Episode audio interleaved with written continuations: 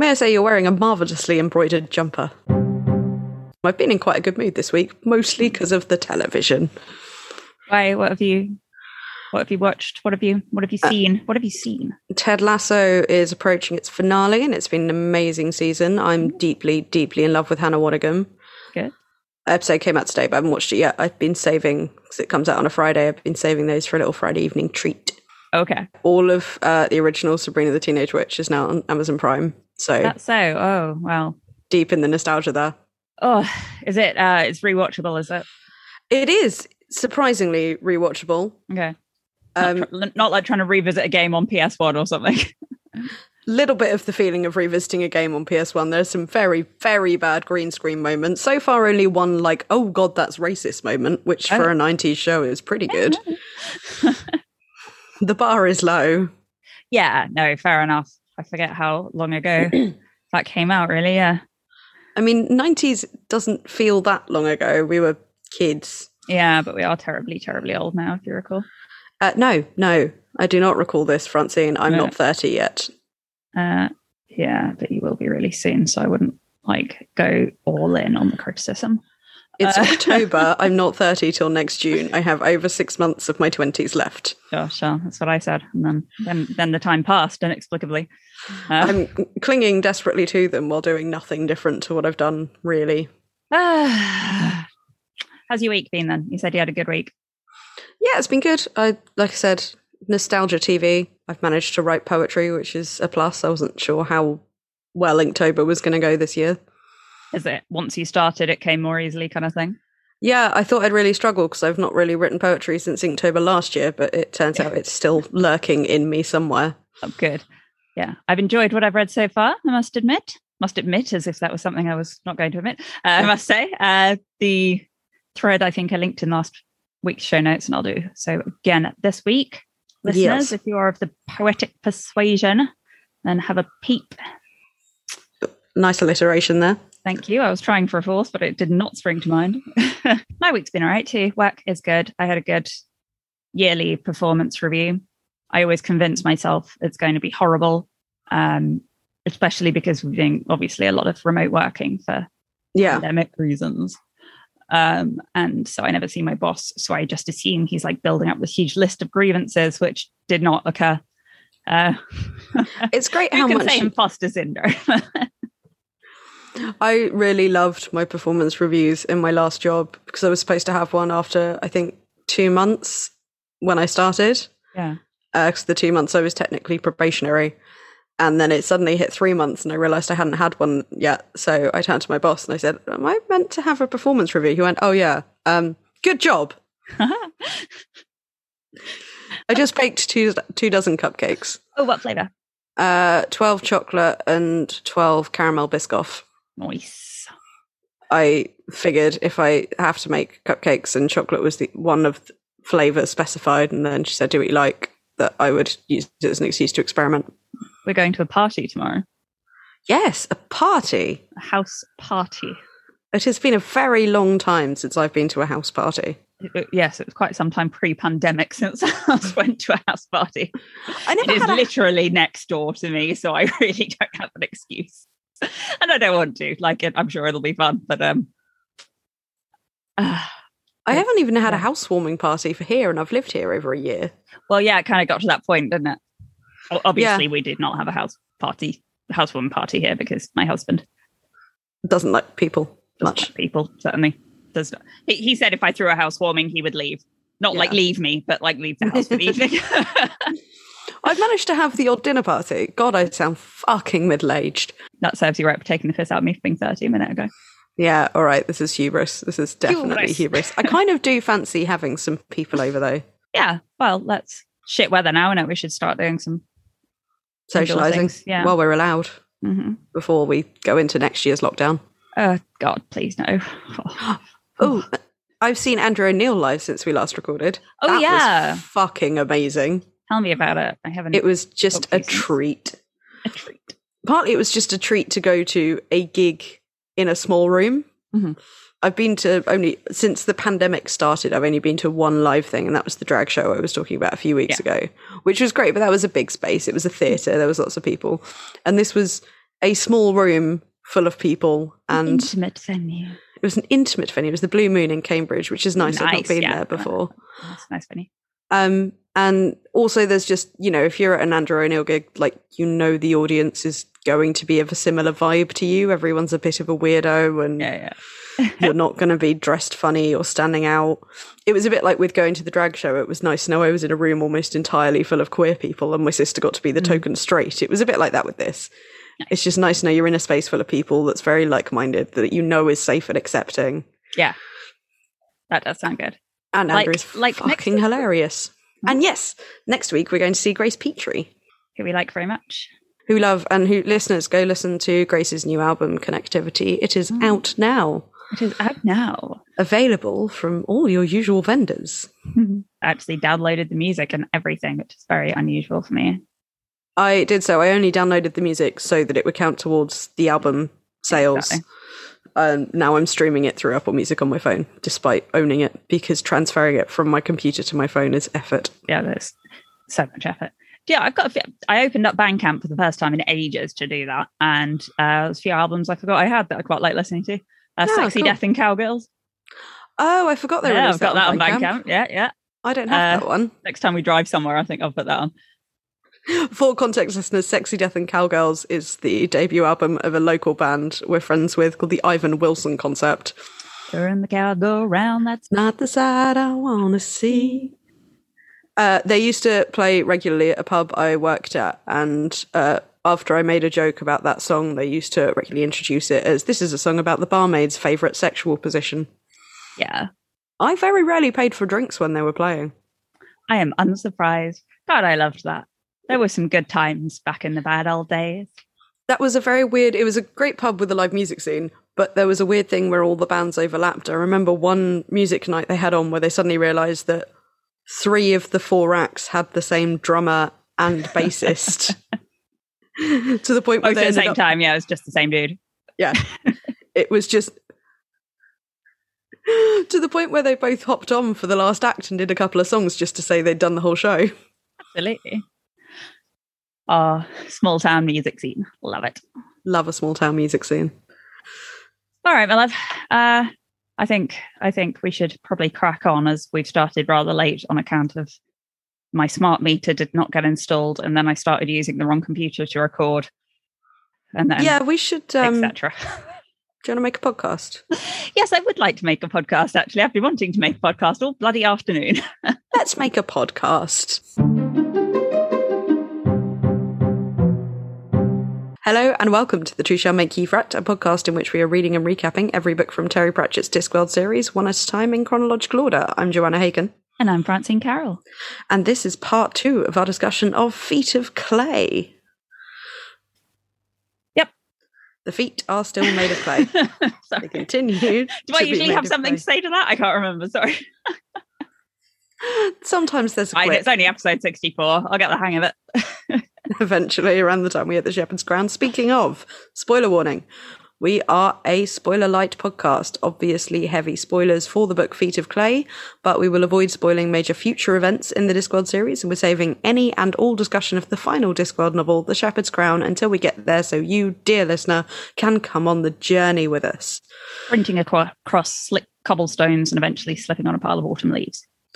Happens to the best of us. Every, it really does. Really, it does. Uh, I don't have much to follow up on, do you? Uh, I got a couple bits.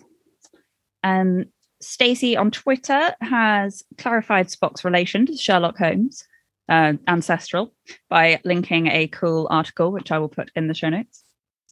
Um, and then literally all of our feedback for the last episode was corrections. Um, so I feel like maybe we'd better dial up the effort on research again. Yeah, I should probably actually look stuff up. Yeah. Uh, so first of all, pronunciation. Uh, it's Golem, and I did know that, not Golem. Uh, the king, whose name I said very wrong, I don't even know how I said it, is Nebuchadnezzar. So Uh, I've got something on him on later in the episode. You? That's nice. Um, it's not Persuivant, it's Perseverant. Perseverant. Perseverant? Fuck. I only looked that up myself a second ago. I think I got. Persuive. I think I got Pursuivant from uh, the witch smeller Pursuivant in the first season of Blackadder. So you can blame Rowan Atkinson for me mispronouncing that one. I will. Fucking Rowan Atkinson. Um, cool. And then the Glorious Revolution that we both kind of stuttered over was ousting Catholic James II in favor of his daughter Mary and her husband William of Orange, which I think I stuttered towards, but didn't quite get there. So, thank you, listeners, for uh, handy corrections and what have you. And that sounds really sarcastic, but it's not. It is helpful stuff. Oh, and Andy and Brum, uh, I will retweet his tweets, but gave us some handy context for what Cromwell was up to, especially when it comes to the Irish. And with that, Francine, would you like to tell us what happened previously on Feet of Clay? Sure. Previously on Feet of Clay. Hark the herald as he sings, Ankh Morpork shall have a king.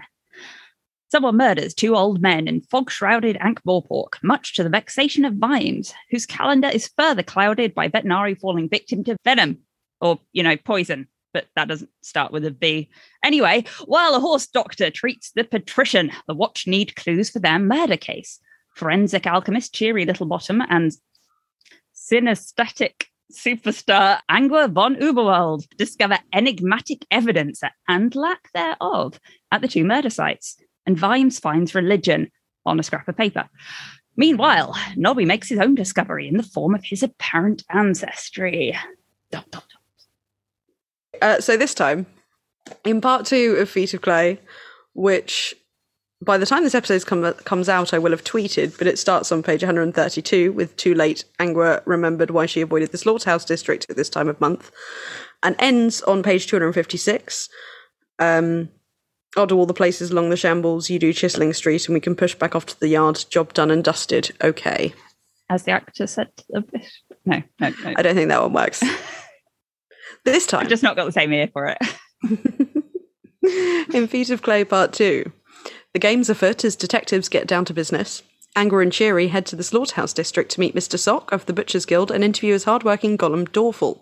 Dorfl claims no knowledge of the mystery murders, and as Angua reads the words in his head, she finds old writing that matches the paper left in Father Chubelkeck's mouth. As the detectives leave, Dorfl makes a request to Mr. Sock for a night off. As of sunset, it's a holy day. They, with a capital T, meet to discuss the plan with a capital P, but what about the watch? Vetinari is in bed with Vimes guarding until our commander gets dismissed with little cordiality. Vimes borrows thin soled boots from a palace guard and takes himself for a nostalgic walk through the fog filled city until a mysterious extra statue leads him on a hectic chase and slick cobblestones send him arse over tit. As Carrot combs through clues and comes to a conclusion, Nobby and Fred inform him that Dorfl, the golem, with a broken matchstick clutched in clay hand, has confessed, not just to the murders, but to everything. His confession doesn't match some key details, and Carrot opens up his head to read his chem, and realizes the writing in Chubelkeck's mouth was the golem's version of a kiss of life. An aura flickers as Vimes enters, and Colin and Nobby head off duty to commiserate over Nobby's newly elevated status. Vimes and Carrot discuss the golem's decapitated matchstick as Angua follows Dorfl's trail. She finds a meeting place where twelve creatures that smelled of merchandise gathered, and we see scattered matchsticks and the writing on the wall. No- Nobby and Colin head out for drinks, and with enough ale in him, Nobby finds pride in his lineage and buys a round or two for the bar. Meanwhile, Angua reports to Vimes, tells him of the intense grief lingering at the place the golems met. They head for drinks at the bucket, and we briefly revisit the robbers from Act 1. Back at the Mended Drum, Nobby, drunk as a lord, meets a newly unemployed candle, candle maker. Back at the watch house, Cheery finds arsenic in the grease from under Father Chubelkeck's fingernails and finds pieces of Dorfl in the mystery clay. She informs Vimes, and Angua walks her home, offering her a few handy pieces of femininity. Constable Downspout keeps watch as a white golem lurches through the city. As the golem Dybbuk commits suicide, a roar shakes the city and Dorfl silently screams. Vimes dreams of clues, and he's woken with a rush to the palace as Vetinari takes a turn for the worse. The poison's getting to him in the night, and Vimes posits his journal as the cause. The palace staff are interrogated again. Vimes learns that the maid Mildred Easy of Cockbill Street is missing from work. Carrot and Angua track golems and find multiple suicides across the city, and Cheery tracks arsenic and finds none in Vetinari's rooms. In the Rat's Chamber, the guild heads meet and discuss the need for a new ruler. Kings come up again as Mr. Slant puts forward Nobby as a puppet. Vimes looks in on Cockbill Street and finds himself in time for two funerals Mildred's grandmother and younger brother. Carrot and Angua interrupt a riot at Gimlet's Delicatessen. While his chicken and beef aren't technically poisonous, the rats he's been feeding people just might be. Cheery finds arsenic in the rats pr- procured from Gimlets, and Colin goes to speak to Wee Mad Arthur, local rat procurer, who claims to have picked up the rats from beneath the cattle market. And Colin tries to avoid stupidity as Nobby gets invited to a party. Good stuff. Lots. Um, I'm not apologising for length anymore, just lots of stuff happens in the book. It does, yeah, it does. It's uh, the the thing about watch novels is the details kind of matter. Yes, damn these murder mysteries. Shall we do our little helicopters, our little loincloths? Did we find any? I'm not going to lie. Normally, I will try and stretch for something. I, I just couldn't do it this week. That's fair. It's too foggy for helicopters. It is way too foggy for helicopters. They We don't want to encourage kind of dangerous behaviour. Exactly, and it's not the weather for loincloths No, and even if it is, we wouldn't be able to tell who's wearing them and who's not. in the fog. Yeah. Thank you, Francine, for helping me with the bit. what are friends for, but for enabling nonsense? Um, all right, let's go straight on to quotes then. Oh, actually, no, hold on, something else. Mended drum. We always keep an eye on whether it's mended or broken. yes, the mended drum is currently mended. Uh, anyway, quotes. Quotes. I'm first. I think you got the pick of the litter with this one. I'm not going to lie. I suggested that neither we, instead of both of us having quotes, we just both had this one for the episode. the tincture of night began to suffuse the soup of the afternoon. now read the rest of it. Lord Vetinari considered the sentence and found it good. He liked tincture particularly. Tincture. Tincture. It was a distinguished word and pleasantly countered by the flatness of soup. The soup of the afternoon. Yes, in which may well be found the croutons of tea time. He was aware he was a little light-headed.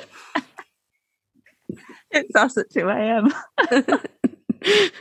that is absolutely a sentence that could have come from us Oh. at 2 a.m. trying to communicate in the group chat. Yeah, that's uh oh what beautiful. What did we decide the morning was? Smoothies. Smoothies, yeah. So the, the soup of the afternoon could gently heat the smoothie of the morning, which is revolting. In so many ways. Mostly because I find soup slightly revolting. Yeah, I know you do. And you told me it was a hot smoothie, and I'll never really get over that. Uh, Well, it's only that kind of soup I don't like, the hot smoothie kind. you like chunky soup. I don't mind chunky soup. I like a broth. I like a noodle. I like a noodle soup. Yeah. Ooh, Really I haven't made that for a while. Noodle soup. Yeah, I do a really good pork belly ramen type situation. Yum. Anyway, sorry, not Very well. relevant. kind of relevant. Soup soup was at least mentioned in the quote. Um, Mine was, is also- right. weather related. I thought I'd pick Pratchett's um, go at the same sentence, basically, although obviously he wrote that one too. Uh, the clouds had settled somewhat, so that up here, six stories above the streets, it was possible to believe you were on a beach at the edge of a cold, moonlit sea. The occasional tall tower or steeple rose out of the clouds, but all sounds were muffled and pulled in on themselves. Midnight came and went. Constable Downspout watched and thought about pigeons. Didn't really need the last bit, but No, the last bit is the nice little clunk at the end of the poetry that we mm-hmm. love so much. Yeah, um, yeah, not much to say about that. Just another one of Pratchett's lovely little bit of descriptions that I enjoyed. It does. Makes me think a bit about that uh, Mary Poppins scene, you know. Oh yeah, yeah. Up where the smoke is all billers and curls, Constable Downspout thinks about pigeons. still a better Cockney accent than Dick Van Dyke. Well oh, done. thank you. The bar is low. Oh yes, oh yes. We can hop over it in a jaunty fashion. Anyway, characters. You and I are so well known for our jaunty hopping. I jaunt. I hop when I'm playing with the little dog. We, Oh yes, I, I got a- veritably bound. Oh, I've got a weird energy today. I'm sorry. I kind of like it. It's a good vibe. Right, characters. Let's talk about characters. Should we talk about Dorfl? oh, Dorfl. Oh, Dorfl. Oh, he's so. Sw- I we should have said this last week, but the, the fact he was trying to save Father Tubelcek by doing that is just adorable. It's love him very incredibly much. sweet. I'm a, I'm a big fan of Dorfl. Mhm. I'll I'll talk more about all of the golems later because Mm-hmm. uh, I could have gone down eight different rabbit holes going down that rabbit hole. Yes, yes. I picked one, and you'll hear about that next week. But I may or may not have lost an hour looking at how Yiddish developed as a language. Hmm. Anyway, uh, but Um, yes, Dorfl, the golem, the very sweet himself in. has Did a really- clumsy false confession. yes, I did everything. Yes. After, uh, I think I really enjoy how clever he is when he's interrogated back at the uh, the butcher's yard, the castle market area. okay. where he clearly explains obviously I wasn't there, I was in the slaughterhouse because it must have happened recently, and obviously I have been working. Yes. Um. Even though they could tell he was lying. Yeah, That's a nice Yes. little bit of grinding. Uh, it's like showing his working, yeah. But lying in this case. It's really clever writing because Pratchett manages to put quite a lot of emotion into the conversations with Dorfl, despite the fact that the point is he's a golem and he's somewhat not emotional. yeah, yeah, absolutely. uh, because you know we only start really seeing how much depth of feeling the golems really have towards the end of this section. Yes. And uh, I don't know. Yeah, there's something almost more more moving about the kind of glimpses of emo- emotion you get when it's so stilted uh, Yeah, and difficult for him. But yeah, especially with the whole thing about uh, you know the golems rebel, rebel by working too hard. malicious compliance. One of my very favorite things. Although I really hate the malicious compliance subreddit because it's always weirdly smug. yeah, it is. I was hoping it um, would be more. I don't know. Less of those fucking uh, bullshit stories, basically. But what was I Yes. expecting? Do you think people would do that? Just go on the internet and tell lies? Yeah. just just lie on the internet. No. Everyone's very honest. Look, it's very difficult for us to think about how dishonest people are on the internet because We're we oversharers. Very, yeah, we're giant oversharers with no shame. I mean, I have a lot of shame, but that's just because I'm an ex-Catholic. I've learned to bury it deep down. Yeah. Oh dear. Um. So the uh speaking of shame, Speaking of shame, the Udiscote. yeah, he should be ashamed, but he's not. this is obviously uh, it's Judas goats, but they are a real thing. Yeah, Uh, mostly used with sheep because sheep are very stupid and will follow they are. things. Sheep are so stupid. I love them. They terrify me, but I love them. I, I like to pronounce it Yadiscote in my head, even though I know it's meant to be Udiscote. Um, just because I like the word Yadiscote. Udiscote is quite satisfying to say. But the yes, the the concept is that the little goat walks into a room calmly, and the sheep who were panicking follow the calm influence and then get slaughtered. Yep. Uh, and that is a thing. I in a less grisly version of this, perhaps, uh, cheetahs who are in captivity uh, in zoos or whatever for largely good reasons, I think, in these good zoos, um, are Yeah, often supplied with emotional support dogs. Uh, they're given puppies while they're still cubs um, because it helps them deal with what would otherwise be a very stressful environment. They see how chill the dog is because che- cheetahs are just constant balls of anxiety usually. Yeah. Um, they are not like the chill, massive bosses that tigers are, for instance, or leopards. They are. They're not. Re- they're not one of the panthera, are they? They're not technically one of the giant cats. No, they're. Uh, I can't remember. They're a slightly different genus. I think Yeah. not genus. The other one. Yeah, yeah, yeah. Genus Don't- is the feline, and then Yeah. look, look, look, here we are. This is happening again. You're saying these things and you don't know. And I know you don't know because I can see your face and I know you. but people are going to think you think you know and they'll feel like they need to correct you. yeah, but that's how I learn. Okay, but And then Okay. people tweet us, and then we get engagement, and then more people hear it. It's about engagement, Francine. okay, but that's going really close to the idea of that shit journalism gets more engagement. And you know, that makes me sad. Okay, yeah, I'm pretty sure you're right, though. I don't think cheetahs are part of the. No, they're not Panthera. Yeah, yeah. Yeah. Point is like lions and uh like tigers, Tigers and bears. and. They have really like similar skulls and that. It's hard to tell apart when they're just skeletons, but cheetahs not Yes. smaller. Lighter. they're very anxious, so they get pet dogs. yeah. How the fuck did we get? Oh, the goat, right? Yeah. Um, Highly recommend going on YouTube and just looking at videos of baby cheetahs hanging out with their emotional support puppies because that's good. It's good for the soul. Good for what very else? good Yeah. for the soul. Um, That'll fix what ails. Yeah. What else have we got? downspout. downspout. Oh, wait. Sorry. Oh, they. They. I They. just kind of skipped over that because it's not a character. It's not a character, it's, but it's kind of a group of characters, and I like how the mystery is being built here. This is on page 143 in the Corgi paperback. Um, in a way, it didn't matter who they were. Their own anonymity was part of the whole business.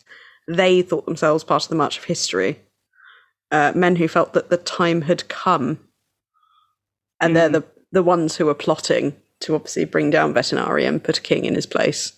Yeah. They are fulfilling the role of uh, Edward that Ed, Edward had in Men at Arms, the plotting to Yes. The um. I liked how Mr. Slant was like, and now it is sane men doing it, or Mm. whatever. When no, it like everyone who did it obviously thought that. everyone thinks they are the sane and righteous one when they are plotting to murder the patrician. Yeah. Yeah. Who, yes, is a tyrant, but he's a good tyrant. Yeah, he's a he's a. Uh, affable's not the word. I know, affable tyrant's quite good. Affable tyrant. That's No, my business Vetinari's card. not particularly uh, affable. Yes, that's going on your business card. As you know me, I'm very rarely tyrannical. you went there when I had to organise hanging the bunting at the baby shower a couple of weeks ago. No, I was not. Anyway, sorry. And then we have Constable Downspout, Yeah, he's who good at his job. he's good at his job. He's happy with his pigeons. Yeah. but I quite like the bit where Vimes lists off who's guarding Vetinari. Mm. Uh, you have Constable Downspout, the gargoyle, and then you have uh, Corporal Gimletson, Constable Glod's nephew, Constables Flint and Moraine. So it's nice to see Flint and Moraine again. They're doing Yeah. well. Yeah, it's it's interesting how quick I suppose. Again, time frame's a bit murky, but how quick the watch came around to many non-human. Well, that was part of Detritus's uh, vicious recruitment drive during Men at Arms when Carrot formed the city militia. Oh yes, of course, yes, it was. Yes, And that's where the famous Ankh-Morpork song comes from. As, as I was walking down Peach Pie Street, the watch came along and said, You'll join the watch or get your Gahulog kicked, G- Gahulog head kicked in. well remembered. Yeah, So I went down Treacle Mine Road instead. Tra la la la la, fold the roll booey. um, and then we have speaking of dwarfs, kind of Thomas Stronginthearm. Thomas Stronginthearm. I I found this quite entertaining. Pratchett's really good at skewering certain types of people in a brief paragraph when he doesn't need to when he doesn't need to. Thomas Stronginthearms, you know, he's a side character. Um and this is uh, Thomas Smith has given himself a dwarf name Mhm. and put a scowling dwarf holding a han- hang- ah, holding a hammer on his sign. And he hasn't actually claimed his his products are dwarf made, but very much heavily implying it. Of course. And then when the Committee for Equal Heights has objected to it, um, but most of the committee's human because dwarfs don't actually really care about it in the same way. Yeah. They're the It's good. He's skewering both ends of a common argument there, isn't he? yes, the people who will take advantage of people and the the very well meaning but ultimately not very helpful activists. Yes, yes, I'm not sure I even really mean the word activist there, but you, you know what I mean. I do. People who will complain on other people's behalfs. Whether those other people would like to be complained on their behalf or not. Yes. Yep, that was pretty much what I was trying to say. Oh my god, sorry. Gosh, gosh, I've just had a a day of waiting for things to happen today, and now I'm, my brain's catching up with actually having to speak.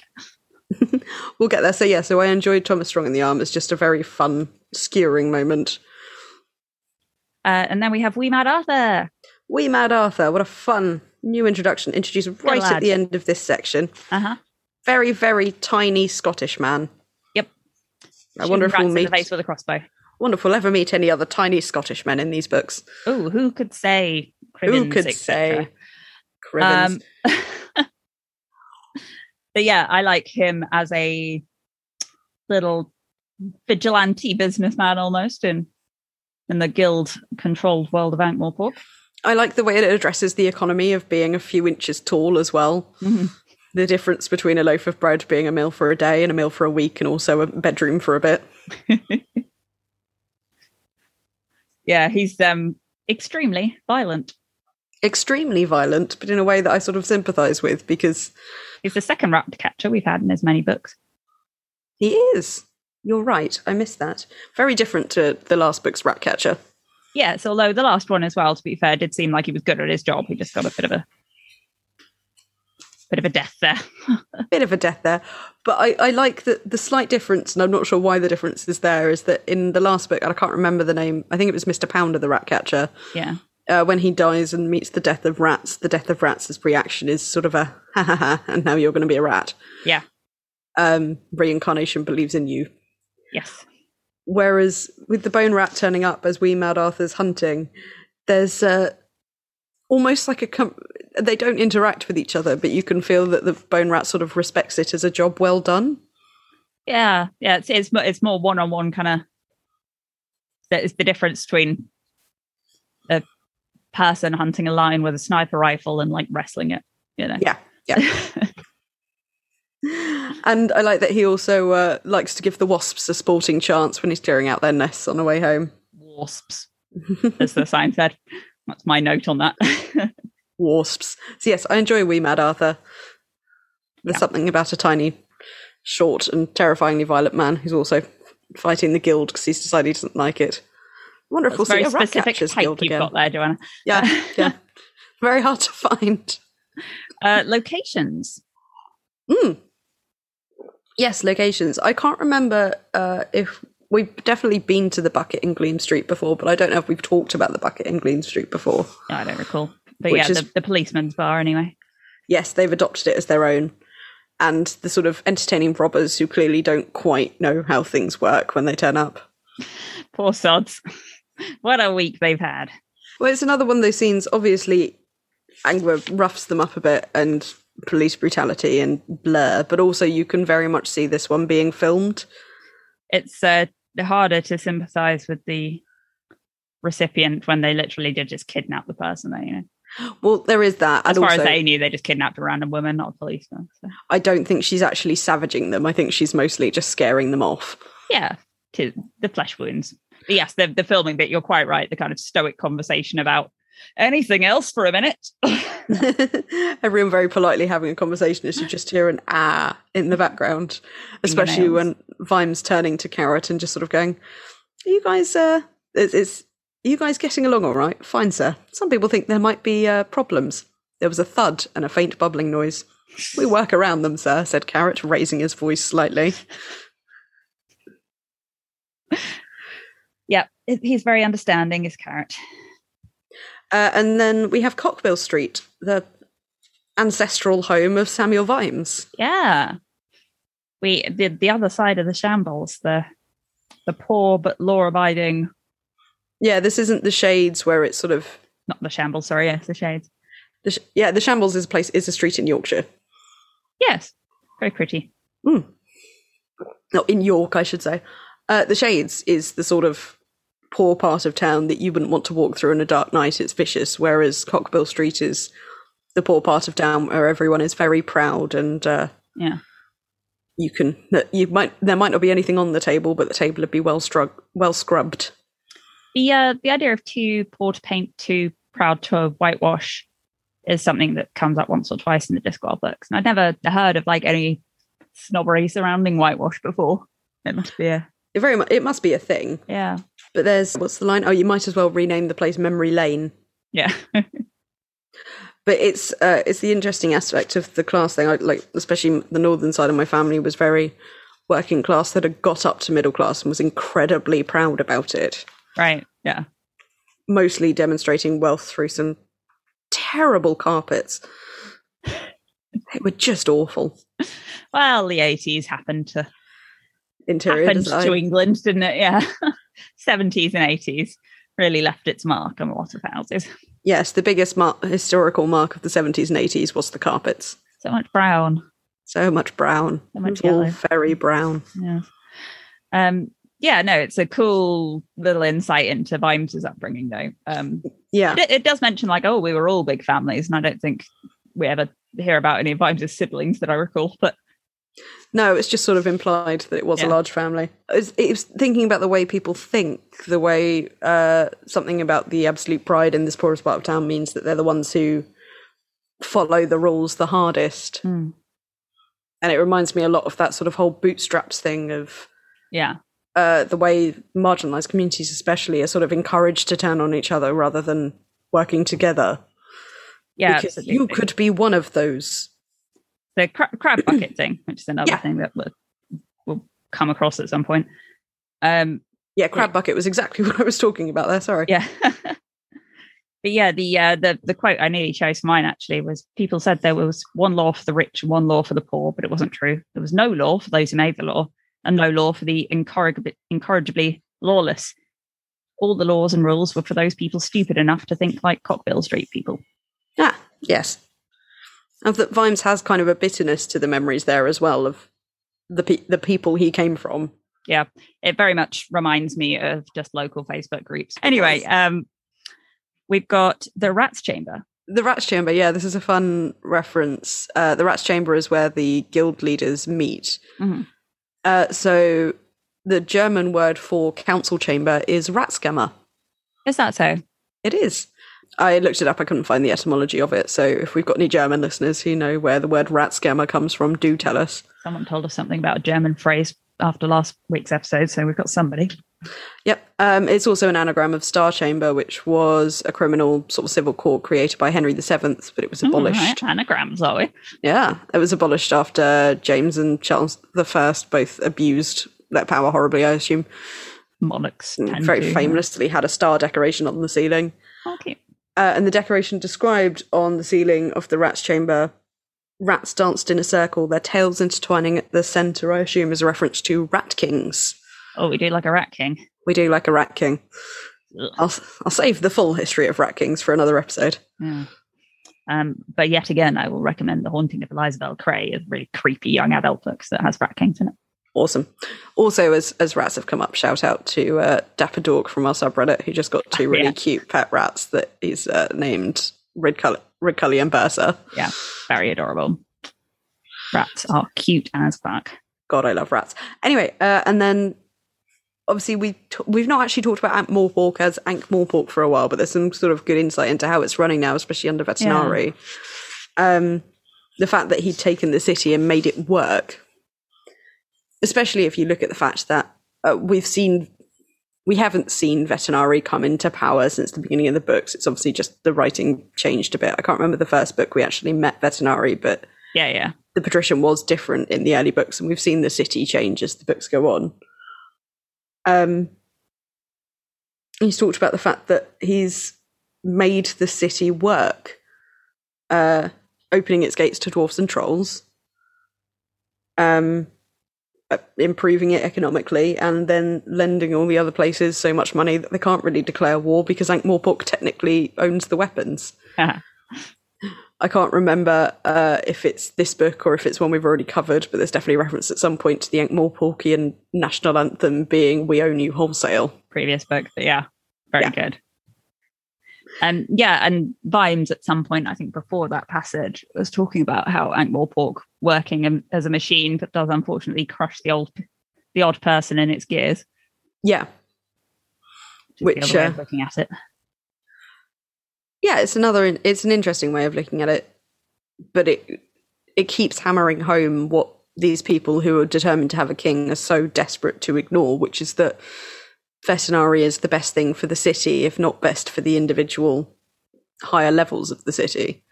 Yes, although I kind of get their point in that if the system continues as is and it all relies on Vetinari, one day he will just die anyway. Yeah, And probably, you know, working out a sustainable system that would outlive the current tyrant is a good idea. In fact, there's where many nations have gone wrong. That is very true. But eliminating the tyrant before you've worked out the sustainable system Oh yeah, no. because you think you can do better. Well, It's not that- what that I is do. them working out the sustainable system, though, isn't it? Well, yeah, I suppose. From their point of view. Look, I think the real point, Francine, is that neither of us should become tyrants. That says you. I'm pretty confident. I suppose if we work together, Yeah, we'll be all right. there'll be a lot Tyrants. of spreadsheets. Little tyrantette in the country. Mm, yeah. Little tyrantette to get away in the summer.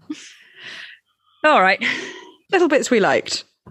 Cobblestones. Uh, cobblestones, yes, I forgot the first one. I've always really liked the idea, the concept of Vimes navigating the streets of Ankh-Morpork through the cardboard soles of his cheap boots via just knowing what kind of cobblestones are where. in different streets, yeah. yeah, I don't know why. I just find the concept really pleasing. And I think this is the first book we have a proper look at it. And yeah, so I thought I'd point it out. I like it. I, I don't know how he knows the proper name for all of the different types of cobblestone. No, I don't know whether that's just something Pratchett happened to know and wanted to shove in there somewhere, uh, or whether Vimes as a secret side hustle as a nope, nope, not going anywhere with that cobblestone repairman. What is the name for someone who studies cobblestones? uh, coblologist, Cobblologist. coblologist. Yeah, yeah, I like how confidently you said that. yeah. Yes, yes. It breeze straight past that before anyone has the chance to write in. The Secret Society of Police Chase Interrupters, Joanna. Yeah, it's very hard not to just put every footnote in every book as little bits we liked, but I Right, greatly this is a good footnote one, actually. Again, isn't it? Every time he's when he's chasing the mysterious figure and um whenever he came close to it, some muffled pedestrian got in the way or a cart pulled out of a cross street. Mhm. And the footnote reads, this always happens in any police chase anywhere. A heavily laden lorry will always pull out of a side a side alley in front of the pursuit. Or there'll be men with a rack of garments or two men with a large sheet of glass. There's probably some sort of secret society behind all of this. And I just really like the idea that there is some kind of anti police society that just goes around inconveniencing them in hilarious ways. I'm very into this conspiracy theory. Yeah, I'm inventing it now. like low level anarchists, kind of a, a mix between clowns and anarchists, clown Yes. clownarchists. No, Anna, Cla- Anna Clowns. Anacla- Ana, yeah, yes. Oh, that's a good place to shoehorn in what I told you earlier. Um,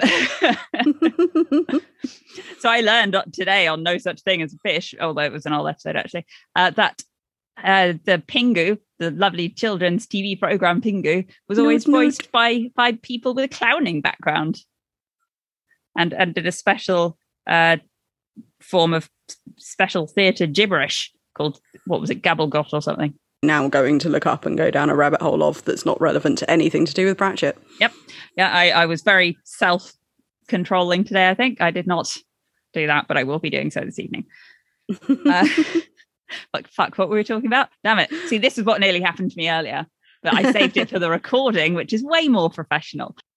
Shade on Sherlock. Shade on Sherlock, yeah, not just because it alliterates.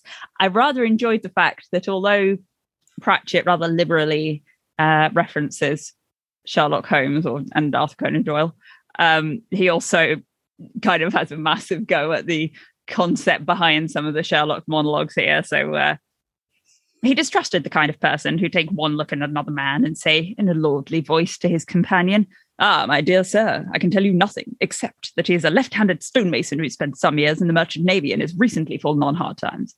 Uh, because, to paraphrase, just because his calluses look like that, is it? Yeah. Well, it could be some dude who did his barbecue this weekend or whatever. it tattoos while he was drunk and in fact got seasick on a wet pavement. Yeah. What arrogance, what an insult to the rich and chaotic variety of the human experience. Um, yeah, I just love the fact that Vimes is like anti Sherlock. Apparently, uh, Wodehouse used to. I've read in annotated Pratchett that Wood uh, Wodehouse, PG Wodehouse, used Uh-huh. to uh, do this as well and take the piss out of the kind of Sherlock Holmesian clue hunting. I can't remember which of his series of books it was that annotated Ah. Pratchett mentioned, but it's not one I've read because I've only really read some of the Jeeves and Wooster ones. Yeah, yeah, same. Oh, he, may, he may well have done it a couple of times in Jeeves and Wooster. The, the thing about. Jeeves and Wooster is I read them to be not quite in this world. it's a little through the looking glass experience for me every time. oh, they're such good fun. Oh, I should reread some of that. But yes, Gotta- I enjoyed gotta that. bit. remember they're there for when I'm in a bad mood, actually. Yeah. Pick up a Wodehouse. pick up a wood house. No, it doesn't work. Dwarves and rings. Rings Dwarves and and rings. Uh, it's a fun little. Uh, uh, Cheery starts slowly expressing her feminine side. She's wearing earrings, and Vime sort of notices and um, says, "Yeah, I didn't think dwarves wore jewelry." And she said, well, "We're known for rings." Yes, of course, rings. No one quite like a dwarf for forging a magical ring. Uh, little, not a little literary reference. Well, literary reference. Uh, dwarves make rings in Lord of the Rings, obviously, and I assumed it was kind of a Tolkien reference. Um, but Tolkien himself was obviously referencing back to Wagner, and it's a dwarf who makes the ring that is the focus of the ring cycle. Uh, oh God, I don't know my Wagner. I don't know. I don't know my Wagner. He keeps coming up on this podcast. he does, doesn't he? I think we should we should um, exorcise Wagner. That was good. That was good fact. But if he comes up again, I'm getting the bell in the book and the Bible. The bell on the book and the Bible. Wait, No, the- the Bible book is the book. Bible. A candle. Candle. A candle. Bella book and a candle. But how the candlestick maker has been made redundant. Hopscotch rhymes. Page 234. Yeah. Um, I am constantly weirdly obsessed with strange vines. Not vines. I mean, yeah, obviously I'm obsessed. obviously, I'm a bit obsessed with Vimes. He's one of my favorite characters. No, rhymes, strange rhymes that Mhm. uh, sung while skipping and hopscotching and the rest of it. Clapping. Clapping games, exactly. Um, it's really, really hard to research like origins of these things. Some of them Yeah. go back as far as the 17th century, but there's these sort of weird, ephemeral things that no one remembers where they come from. Like I think we've talked on the podcast before about some of the weird ones we remember from childhood. Yes. Yeah. Yeah. That especially, I went to a Chinese restaurant to buy a loaf of bread, bread, bread. As one does. Who buys bread from a Chinese restaurant? Me, if I'm trying to make it rhyme, okay. No. Um. It, yeah. It, it is a really interesting area of study that is, as we have again pointed out, full of quite a lot of bullshit because so much of it has to be Yeah, it's all- guessed. it's all theorized. It's Mm. uh, things like there's not Ring a Ring a Rosie being about the plague. Mm. That's more of a very very popular theory than actual fact. Yeah. Um, Uh, but hopscotch rhymes. Did you find anything interesting there? well, a I really like you know Vimes is reminiscing about the hopscotch rhymes, and um, instead of kicking a stone, they kicked William Scuggins Yes. and used to chant. William Scuggins. He was trying to remember what you shouted as you hopped: salt, mustard, vinegar, pepper, or William William Scuggins is a bastard. and we get a payoff on 242 when he's asking, um, "What is it they uh, do when they do hopscotch?" And she says they sing "Billy Skunkins is a brass stud." Yes. So the way that sort of lasted. oh yeah, did until you read that aloud, I hadn't got it. Yeah. this is not my first time reading this book. It's the first time I've got that. yeah. but I like the way that things sort of twist and change shape over the years. But there is uh, a hopscotch rhyme: Mabel, Mabel, set the table. A skipping rhyme: Mabel, Mabel, set the table. Don't forget the salt, vinegar, mustard, pepper. Oh yeah, I do Um, remember that one. That was one of the double Dutch ones, wasn't it? Yes, When you started singing the condiments, you get to the yeah. Uh, I found it in. I think that one I got from Wikipedia. So it just has in brackets after pepper: rapid turning follows. oh. I was never very good at. follows. I was never very good at skipping. I could skip on my own, but the bit where two people hold the big rope and you jump in and out, I never really got the hang of. Um, uh, I was okay at it for a little bit. Um, Um, b- before I did, uh, as aforementioned, uh, my growth spurt and accompanying complete lack of coordination for the rest of my life. Yeah, Uh, you have so much it. limb. So much limb, but for a little while there, I was quite good at it as a little girl. um, but I, I obviously went down a rabbit hole of trying to research hop popular hopscotch rhymes and skipping rhymes, but partly to see if I could find any I remembered from my childhood. And I found a really weird website.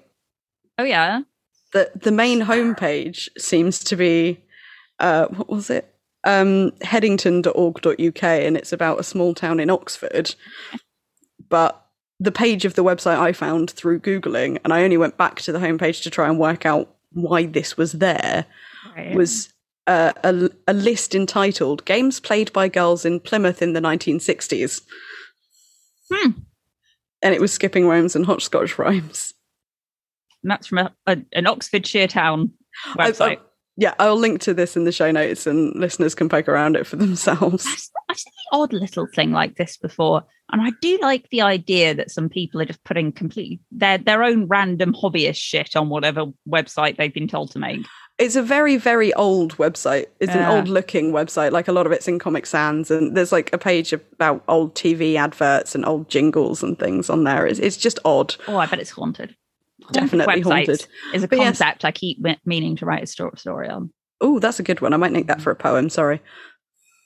Okay, as long as it. like we make it clear afterwards that I didn't steal your idea and like you don't sue me about a kidney. There's a reference that will make no sense in two weeks. yep. Listeners, we're referring to Bad Art Friend. yes, the very long New York Times piece that has rocked the internet. Uh, oh, it has made some of us chuckle gently. Yes. Um, but yeah, so from this list, girls played by games in Plymouth in no, games played by girls. Girls played by night- games in Plymouth. Uh, I brought this. Uh, I said I'd bring Sylvia us back Trusher. to. I said I'd bring us back to, uh, and now I've got to remember how to say it again. Nebuchadnezzar, Uh huh. uh, and this is apparently was a popular rhyme in by girls in Plymouth in the 1960s. Really? Uh, Nebuchadnezzar, king of the Jews, bought his wife a pair of shoes. When the shoes began to wear, Nebuchadnezzar began to swear. When the swearing had to stop, Nebuchadnezzar bought a shop. When the shop began to, to sell, Nebuchadnezzar bought a bell. When the bell began to ring, Nebuchadnezzar began to sing. Humpty Dumpty sat on a wall, etc. I've never heard this before as a weird intro stanza to Humpty Dumpty sat on a wall, but apparently, girls in Plymouth in the 1960s, according to a weird website about a small town in Oxfordshire. Hmm. If any of our listeners are from Headington in Oxford and can explain this fucking Yeah. Website fuck, to please- me, don't don't point it out to the council though, in case that gets taken down. Like no, it's it's the best website I've Yeah. ever found. I love it deeply. zip Uh, lips, so but try and find out what it's about. yeah, No, I'm going to start an investigative journalism podcast about Headington in Oxford. Fuck. What now? Ratty hands, Francine. Oh yeah. oh, that's good. Yeah, no, nice short one to finish the rambling. Uh, the I, I this passage just made me laugh out loud, so I'm putting it in there. Uh, Vola, vol-au-vents and cream of rats at Gimlet, all hygienically prepared. How do you mean hygienically prepared? Prepared, said Carrot. The chef is under strict orders to wash his hands afterwards. The assembled dwarfs nodded. This was certainly pretty hygienic. You didn't want people going around with ratty hands. Just the, the stupid little inversion thing, which is a lovely little device, and then just the idea, just the ratty hands. That made me laugh. So also, when Gimlet's discussing uh, cooking with the rat, and he talks about how you've got to make this pie a certain way because all the noses have to peek out of Yeah, the yeah. pastry. Remind me of Stargazy pie, which is an actual dish where you make the little fish heads and Yeah. tails poke out of the. Pa- I've never eaten it. No, it looks gross, doesn't it? But very impressive. Yep. You know, I said someone still eats fish. It does look gross. though. and I'm very w- much willing to eat every part of a thing and eat fish heads and what have you. We use every part of the rat. of course, hygienically. No waste. Hygienically. okay, sorry. So talking points. Uh, yeah. So my first thing is just the fuck. I forgot how dark this was. And It it, is it really really isn't dark. at the beginning. Um, like in the beginning, you get some cool little horror or noir tropes with all the fog and the, you know, coming out of the gloom and the cinematic aspects, as you were saying. But some of this made me like properly shudder. And I'm not sure if I did the last time I read it. Um, and what's changed or whether I'm just paying more attention Yeah. so thing is that starting with i think the first thing i noticed was um the bit with the the white golem and like screaming into the night kind of thing that's a hell of an image yeah. uh, with like the the mouth opening kind of whatever and then the bits about the suicides the um yeah. The golems killing themselves like the the one where uh, was it doric I think Dybbuk. Dybbuk, sorry had his head smashed below a drop hammer which by the way i'd never heard of but that bit pissed me off. particularly really i mean it's horrifying it's very Mm. well written Mm. uh, but it reminded me specifically of this uh, basically a part in a video game where you're playing i can't remember what it's called it's something to do i think it's edith finch Mm. um, it's a really good sort of horror-ish mystery game but there's a part where you're playing a character whose job is decapitating fish in a cannery. So you're doing this repetitive motion with the controller, but you start going off into this fantasy world inside his head, and it gets richer and richer as this story is told. And then it has this horrifying ending where suddenly the fantasy world is gone because he's cut his own hand off or something while decapitating the fish. Oh. It's you don't see anything gory Have you been playing? well it's, it's like i said it's kind of a mystery game but you don't Ah. you don't see anything gory it's just the way the story Ah. is told into this really rich fantasy that ends with this horrible moment it's incredibly good writing and that's what the, that particular moment reminded me of Christ. Yeah, that's very cool. Um, I- and, and yeah, just the, the the writing on the slate with the the um shame, sadness, whatever. play of my clay Play of my clay, thank you. Yeah. Um, and yeah, just some of the the description of Dorfl, like the the fucking the the what the emotions, the knowledge coming into his empty head, and it would have bounced out, but he didn't have a mouth to scream. And oh, just the the was it Vimes describing the the slate as having like word, words of black distress. And just- Yeah. God, all of it's just really fucking grim. and Angua finding the room where the golems had their meeting and the Mm. Like all the writing over each other. And Yeah. Yeah. No, um, since you said it last week, I've been like trying to imagine it a bit more cinematically as well. And yeah, all of this just phew, core, right? it's so good and it is you're right it's very dark and i forget how dark this one is as well because you know i remember got Mm. Fu- golems being established Yeah. Yeah, and the funny bits. It's really funny in places, but yeah, it makes the dark stuff a lot darker. Hmm. Yeah, I think. Yeah, for me, the two images, the one of the uh, the one committing suicide with the drop hammer, and the the scene mo more so of Dorfl with his empty head and stuff echoing in it, even though his, the words have been taken out. Mm. Um, yeah, I mean, I'll talk a little bit a bit more about that next week because I'm I've got some some thoughts on Dorfl Yes, and the uh, Dorfl's in- intelligence, whatever, which is just discussed. So yeah, and um, relevant next week. the scene of the the sort of the white golem as it runs through the city and it Mm. and it cries out. And I, I forgot to mention earlier. Obviously, we see the beggars again, Foul Ron and Yeah, yeah, Gaspode and the like. yeah. Um, but that scene building up to the moment where uh, Dorfl's kind of screaming silently. Mm. there's this really, really quick anticipation that I, I nearly ended this section there, but I wanted to go just a little bit further because otherwise next week would be huge. Yeah, yeah. But the way it builds up to that moment where Dorfl's screaming silently is amazing. mm. Yeah, it is. Um, yeah, cool. Speaking Should of we talk about amazing golems? golem stuff, yeah, obviously I wanted to go into the folklore a bit. But um, before we go on to Golem, actually, just briefly, uh, the script, the, the old holy writing that's in the Golem's heads, Mhm. is called Senatine. And I'm not sure exactly where Pratchett was getting it from, but a couple of interesting bits that uh, cenotaph we Mhm. get from the Greek kenos, meaning empty. oh, And xenogenesis is a biological term for when an individual develops significantly differently from its group, which So- is kind what's of what's the prefix? uh, so, so I'm assuming it is this kenos thing, which uh, the Greek origin of empty.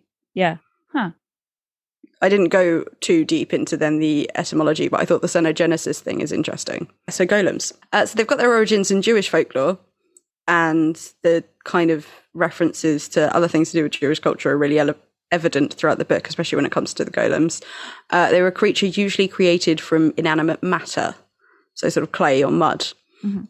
One of the earliest mentions of the word golem is the Bible in Psalm uh, 139, verse 16 uses the word golmi or my golem and it means sort of raw material. So it's like connoting the unfinished human being before god's eyes.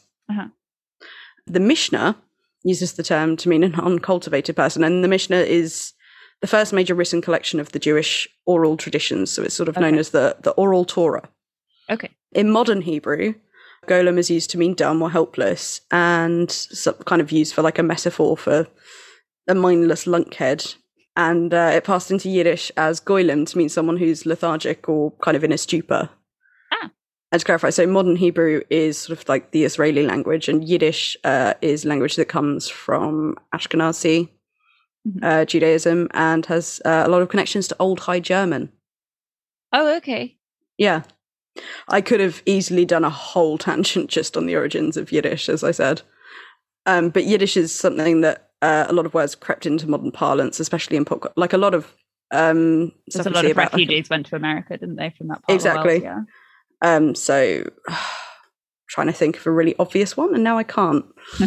Kvetching, kvetching is a really yeah schmuck. Yeah. Kvetch is a really great Yiddish word that sort of means to be irked and it's Um, griping, griping, isn't it? But it sounds better. It's more onomatopoeic.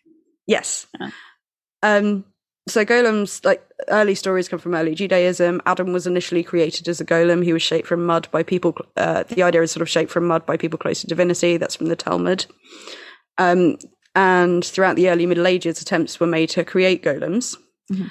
Uh, passages from the Book of Creation were studied as a means to create an animated golem, although there's very little write- in the writings of Jewish mysticism that actually supports the belief. Okay.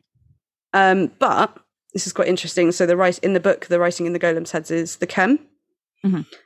Um, it was believed that golems could be activated by an ecstatic experience induced by the ritualistic use of various letters of the Hebrew alphabet, forming a Shem, which was any Ah. one of the names of God, and the Shem would be written on a piece of paper and inserted into the mouth or the forehead of the golem. Okay. Huh. So yeah, that's pretty Yeah. uh, direct parallels.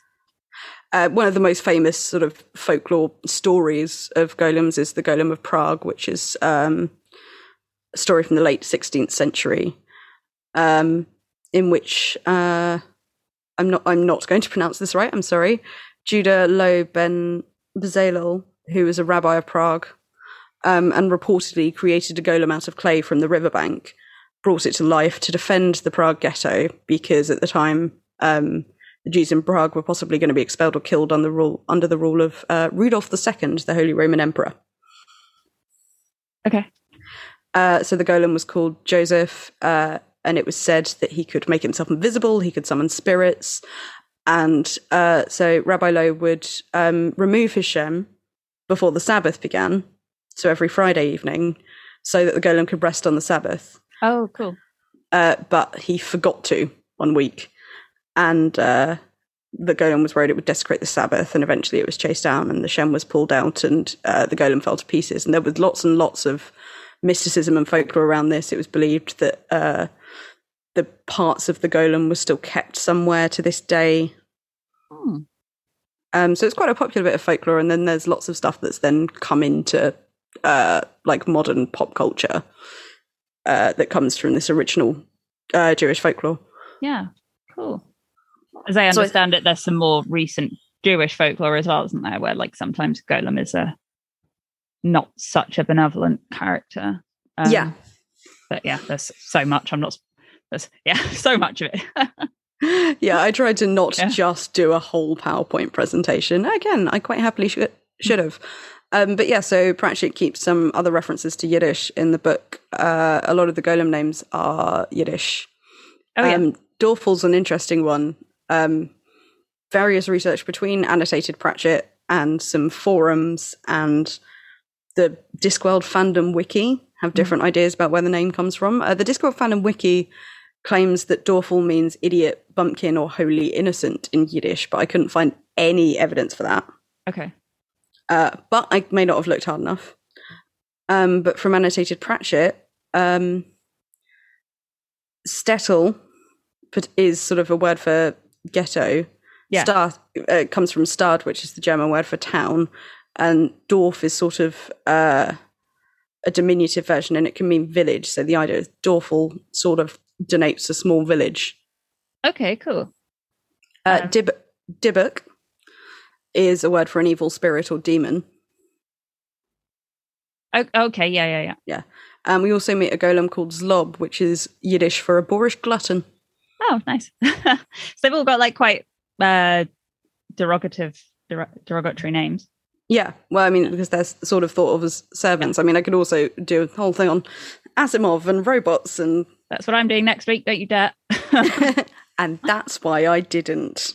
Yeah, sure. That's why you didn't. Okay, I also only gave myself like two hours to plan Yeah, this episode. But yeah, it's an interesting one to look at. Especially, I've seen a lot of conversations about the use of uh, golems in pop culture, considering it comes from a very active folklore. From a, it, it's not quite the same as using references to the ancient Greeks, because obviously, uh, Jewish people and have their own stories to tell are very much still around and still very much a marginalized community today. Mhm. So I'm- I'm not saying I have an opinion on that one way or the other because it's Uh, not really for me to. Yeah. I'm not sitting here and saying Pratchett should be cancelled for writing about golems. I, uh, I, mean, I, I guess I do have an opinion. I have an opinion that it's kind of uh, if if if, if it's all right for him to have written about all the other folklore he has, which has many times been taken from still extant and often marginalized communities, then he's not been disrespectful. No, no, no. I'm I'm only saying it because I saw the conversation happening specifically around golems being used in folklore Yeah. because a lot of other times they're used it is takes less from the original folklore and kind of just takes this concept and runs off something completely different with it whereas this very much looks at the Jewish aspect of Yeah. it by still using the Yiddish words and Yeah, yeah. it wasn't even specifically a conversation about Pratchett. I think this is a much more respectful way to use something from an existing folklore than Yes, yeah. Oh God, I just realised Sarah Michelle Gellar's face is looking at me again. oh you found sorry. your Buffy mug. Yeah, I didn't really have anywhere to go with that, but I thought it was an interesting perspective. Obviously, my main knowledge of Jewish culture is mostly from TV, as it is with many people. Mhm. And also going down rabbit holes of researching Yiddish meant I've had remember that we suffered from Crazy Ex Girlfriend stuck in my head for most of the day. I love how you finished off a conversation about potentially disrespectful. I feel like as that was written and performed by a Jewish person, I know, I know. It's just that's the most light-hearted possible look at it, and it, it is great, great little, very catchy. Yes, now it's going to be in my head. well, that te- sent me down the Crazy Ex Girlfriend YouTube rabbit hole, and I've also had Where's the Bathroom stuck in my head for most of the day. uh, I, I hate everything but use what always gets in my head. Uh, Settle for me is another really good one. Anyway, sorry, I've taken us off on a tangent. Yeah, um, Let's get back to the episode. Uh, automation and AI, you did want to briefly talk about. I know you're going to talk about it a lot more next week. Yeah, um, I just thought I'd have a little note on this in this week's because we have the uh, the candle maker that's been made redundant, Yeah. and some of the general distrust of these golems, um, rather than looking at it from like the robotics, the AI perspective in this one. Um, I think it's worth looking at the parallels to just kind of automation and the way that has, it, for a very long time since the you know the bloody spinning Jenny, um, upset trades of various kinds for very good reason and kind of where where where where where Ankh Morpork is standing in that at the moment and like having in in this case it's not a piece of new technology it's based old technology except the golem's kind of new isn't it but um yeah people just being driven out of a job by something that's doing a better more consistent 24 hour job yeah. um, and the yeah the discomfort people are feeling with it as well. Um, and I'd also like to just briefly look at the parallels and Terry Pratchett being in a good light here in comparison to J.K. Rowling, where J.K. Rowling kind of looks quite deeply at the discomfort that some characters feel with the idea of a slave class of house elves. Yeah. And, you know, they want to work. That's the whole point, blah, blah, blah. And that's never really resolved.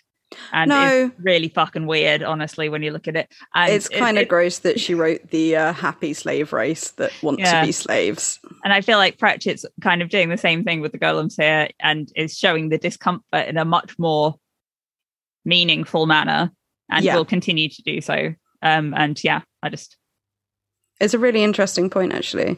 yeah.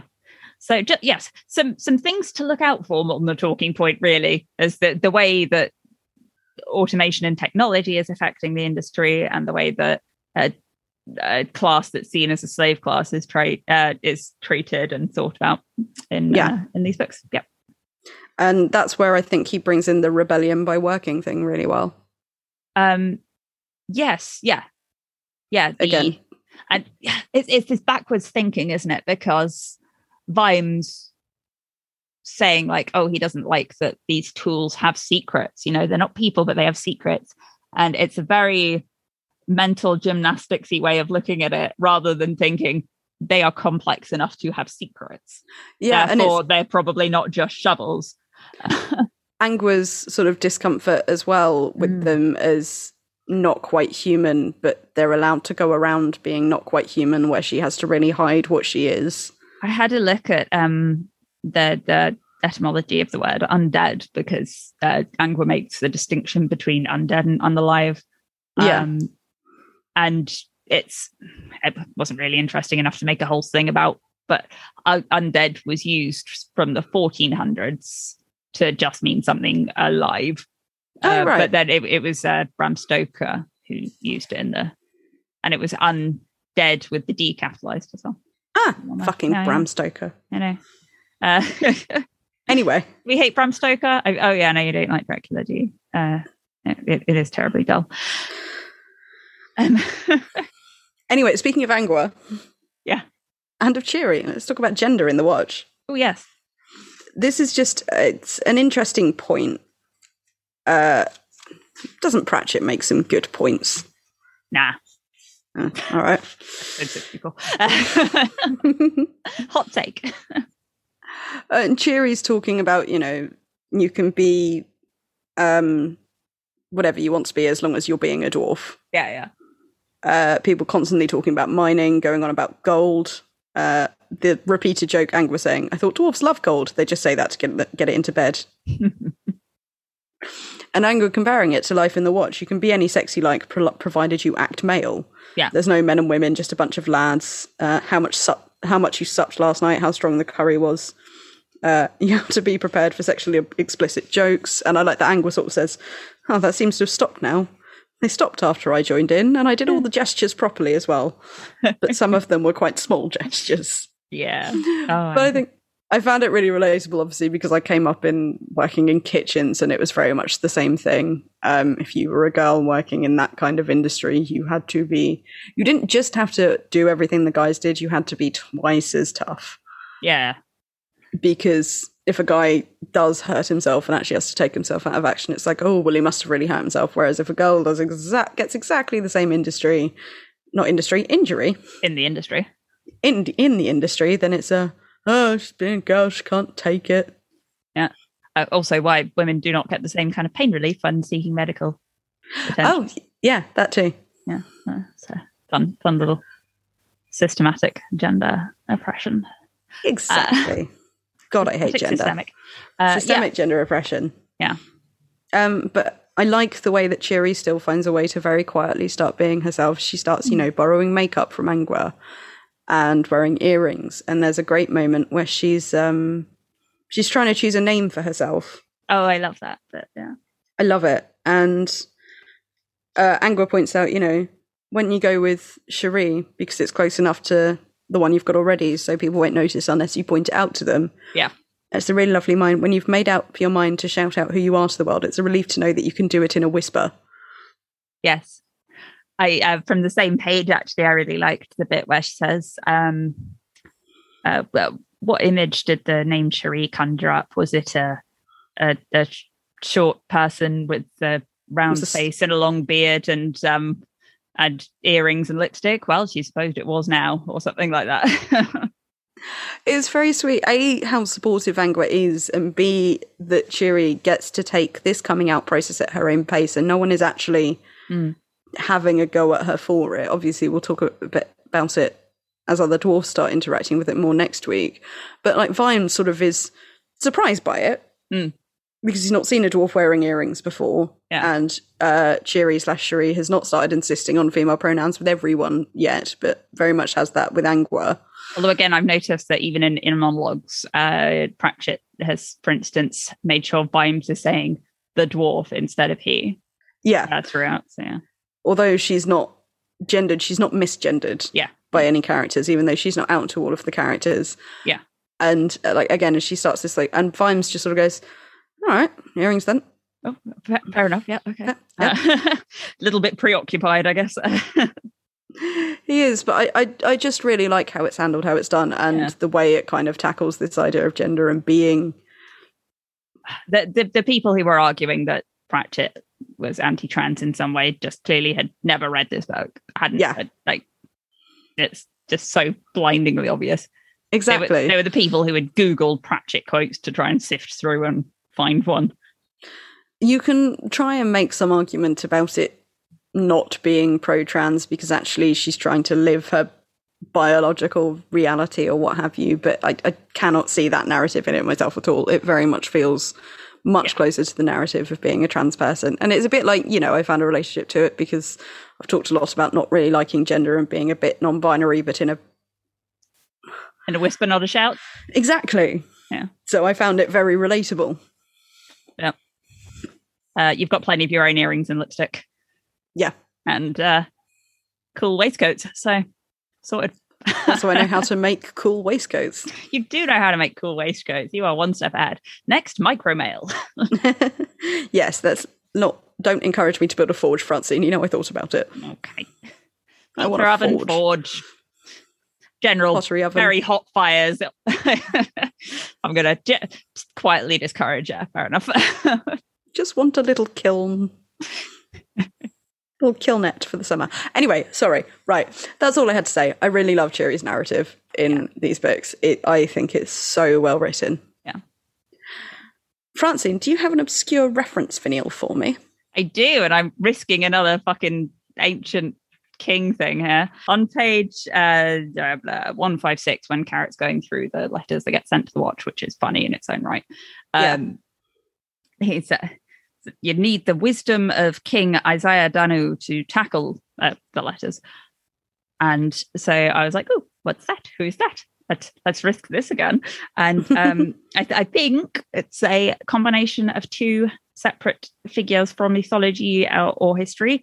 Uh, King Is- King Isaiah, I'm pretty sure that's how you say it, um, was known as the Hebrew prophet who predicted the coming of Jesus Christ.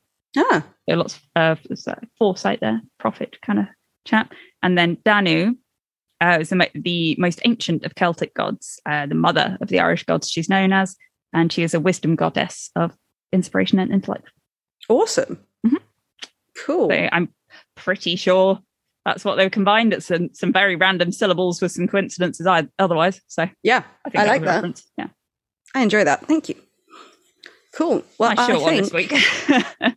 I think that's all we have to say on part two of Feet of Clay. Uh, yes, we didn't get any feedback about whether we should do the watch in January, so I'm gonna assume everyone hates the idea because that agrees with me. I, yeah. I have no skin in this game. You don't want to rewatch it either. You just make me be bad guy. I really like talking about TV, but I don't want to talk about the watch again. okay, Um, we'll plan January when we've finished October okay, okay. That seems fair. Yeah, in the normal way. in the normal way. Yeah, I think that's all we have to say this week. We will be back next Monday with part three. The thrilling of Feet of conclusion. The thrilling conclusion, which starts on page 257 in the Corgi paperback with Afternoon Commander Vimes, said Carrot, shutting the door behind him. Captain Carrot reporting. Hey.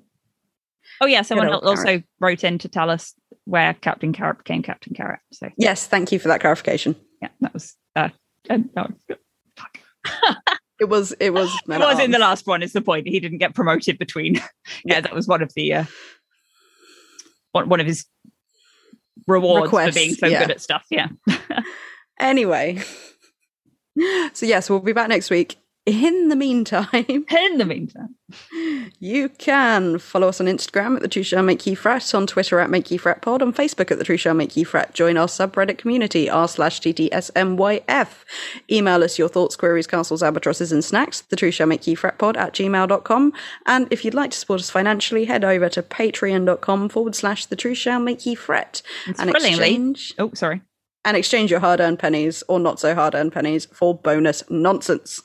And thrillingly, over half of those methods uh, won't go down next time Mark Zuckerberg forgets his password. Yes. Ah, uh, what a week we've had for internet drama. Oh, that was a good day. Anyway, in anyway. the meantime, dear listener, don't let us detain you.